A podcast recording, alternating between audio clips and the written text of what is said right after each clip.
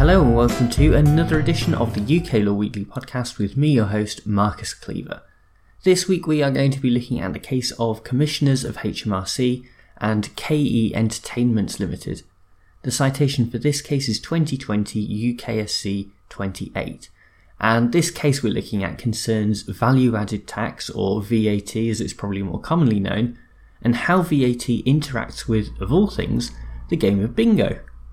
VAT is charged in relation to goods and services, and this is something that has been made consistent across Europe thanks to the EU's Principal VAT Directive from 2006 and other related instruments.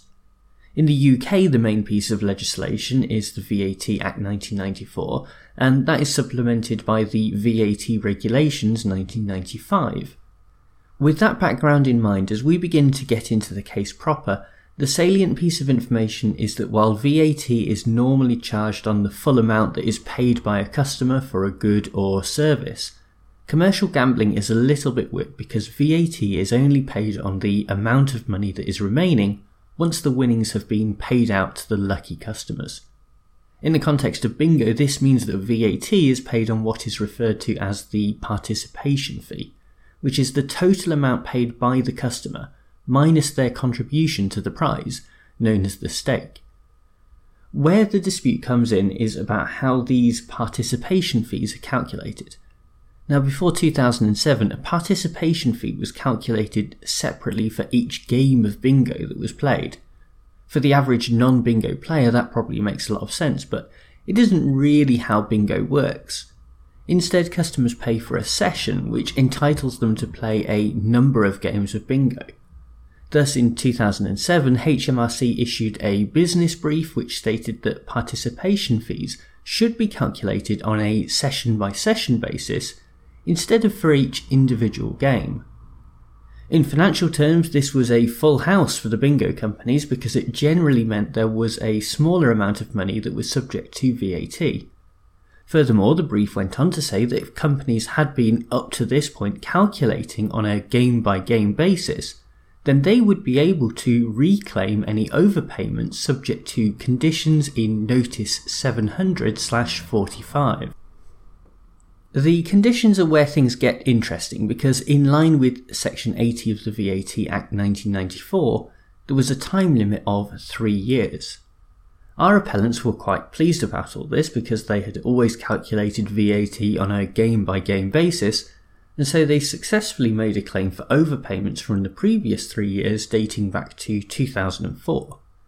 However, another case inspired them to push their luck a little bit further. Carlton Clubs plc and Revenue and Customs Commissioners from 2011 went to the first tier tribunal of the tax chamber, and it was decided there that the bingo company could make an adjustment without any time limit whatsoever. With that in mind, KE Entertainments decided to bring the current claim for repayments dating way back to 1996. But HMRC did not accept this, and so the case made its way up the court hierarchy to the Supreme Court, which is where we pick things up. In order to answer this question, the justices had to make a detailed look at Section 80, which sets the time limit in the first place.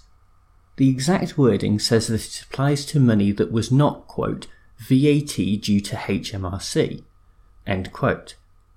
This means that in order for the time limit not to apply to KE Entertainments, they would have to show that the VAT paid on a game by game basis from 1996 through to 2004 was in fact owed to HMRC.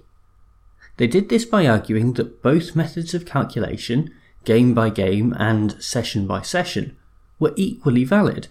And so, for all that time that KE Entertainments had been using the game by game method, they were paying tax that was due to HMRC, and thus the time limit does not apply. For Lord Leggatt in the Supreme Court, who gave the lead judgment, this was not convincing. In his view, the only correct way of calculating VAT was on a session by session basis, and so the game by game calculation was not valid. After all, we have already said that bingo doesn't work in that way.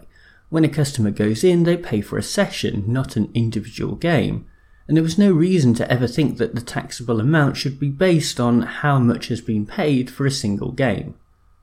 To bring it back round to our discussion of Section 80, if a company had previously paid tax on a game by game basis, then this was wrong, and the overpayments were indeed tax that was not due.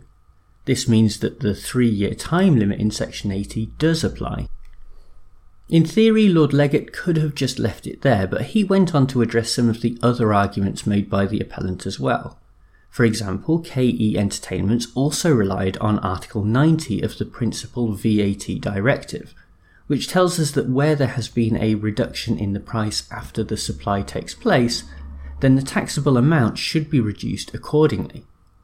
This finds its way into UK law via Regulation 38 of the 1995 VAT regulations, where it is also made clear that there is no time limit in these circumstances.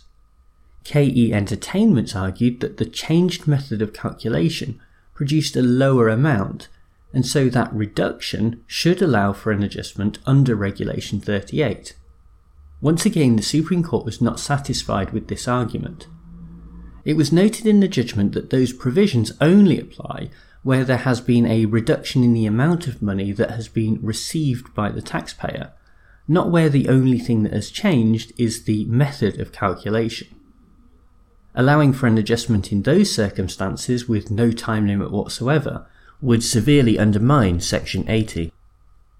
Finally, it was also argued that the business brief that was issued by HMRC required the calculation method to be changed and for there to be retrospective adjustments. But it was held that the guidance issued was not binding and instead simply represented HMRC's view of the law. In other words, if there was a dispute, then it is not something that HMRC could simply rule on, but the question would instead go to a tribunal. Furthermore, the brief was not mandatory and only invited taxpayers to change their calculations and potentially make a backdated claim up to the time limit set out in Section 80. As we begin our own analysis of this case, I think we can also begin by dismissing some of those supplementary arguments made by KE Entertainments. The guidance issued by HMRC in one of their business briefs was never going to be binding and if the Supreme Court had held otherwise, it would set a dangerous precedent. Furthermore, the arguments around Regulation 38 of the 1995 regulations were also unlikely to hold water, because they specifically speak of a quote, decrease in consideration for a supply, end quote. But we're not talking here about a decrease in the price paid by customers, but instead a different way of working out the taxable amount. With that out of the way, the main argument is much more interesting. As a reminder, this was the idea that the Section 80 time limit should not apply because charging VAT on a game by game basis was a legitimate calculation, and so they were paying tax that was due to HMRC. Given that other bingo companies were doing a similar thing, as seen by the Carlton Clubs case, that we also mentioned earlier, it does seem that this method of calculation was pretty standard across the industry, and presumably, if prior to 2007, the companies had sought to reduce their taxable amount by changing their calculation, then this would have been challenged by HMRC themselves. Beyond that, the judgment handed down by Lord Leggatt as part of a unanimous majority was not massively convincing either. He argued that there was only one correct method of calculation because customers paid by the session instead of per game. That may be true, and you could even say that it makes more sense for the participation fee derived from sessions to be used as a basis for VAT, but I don't think that alone delegitimizes the game by game method. People often think of bingo in terms of the actual games that are played, and if a given session is, say, 10 games, then it makes sense to break down the amount paid by a customer accordingly. If Lord Leggatt had argued that perhaps instead Section 80 should not be given such a wide interpretation, then at least that would have some basis in the law, although it is hard to argue with the clear wording of the legislation. Overall, this is clearly a big win for the government and HMRC. Although it was found that their guidance was not binding, it nevertheless seems pretty clear that HMRC can pretty much set the terms for how tax should be calculated. This does have the advantage of offering clarity to taxpayers, but it's not something that should be welcomed because it will be much harder for people to make claims for overpayments in the future, and may even make it harder to submit VAT in the correct way. In a wider sense, this is yet another blow for the bingo industry, which is already struggling, if not dying, in this country. Online bingo has witnessed a growing interest during lockdown, but it is much harder to see bingo halls having a resurgence. In mid July, Buzz Bingo, which is the rebranded name for Gala Bingo, announced that it would close 26 halls down and potentially cut more than 500 jobs. Obviously, this is mostly to do with the pandemic, but these clubs, along with many other high street venues, have been struggling for a long time, and this is just another nail in the coffin. This decision from the Supreme Court is not as significant as that, but it certainly does not help either.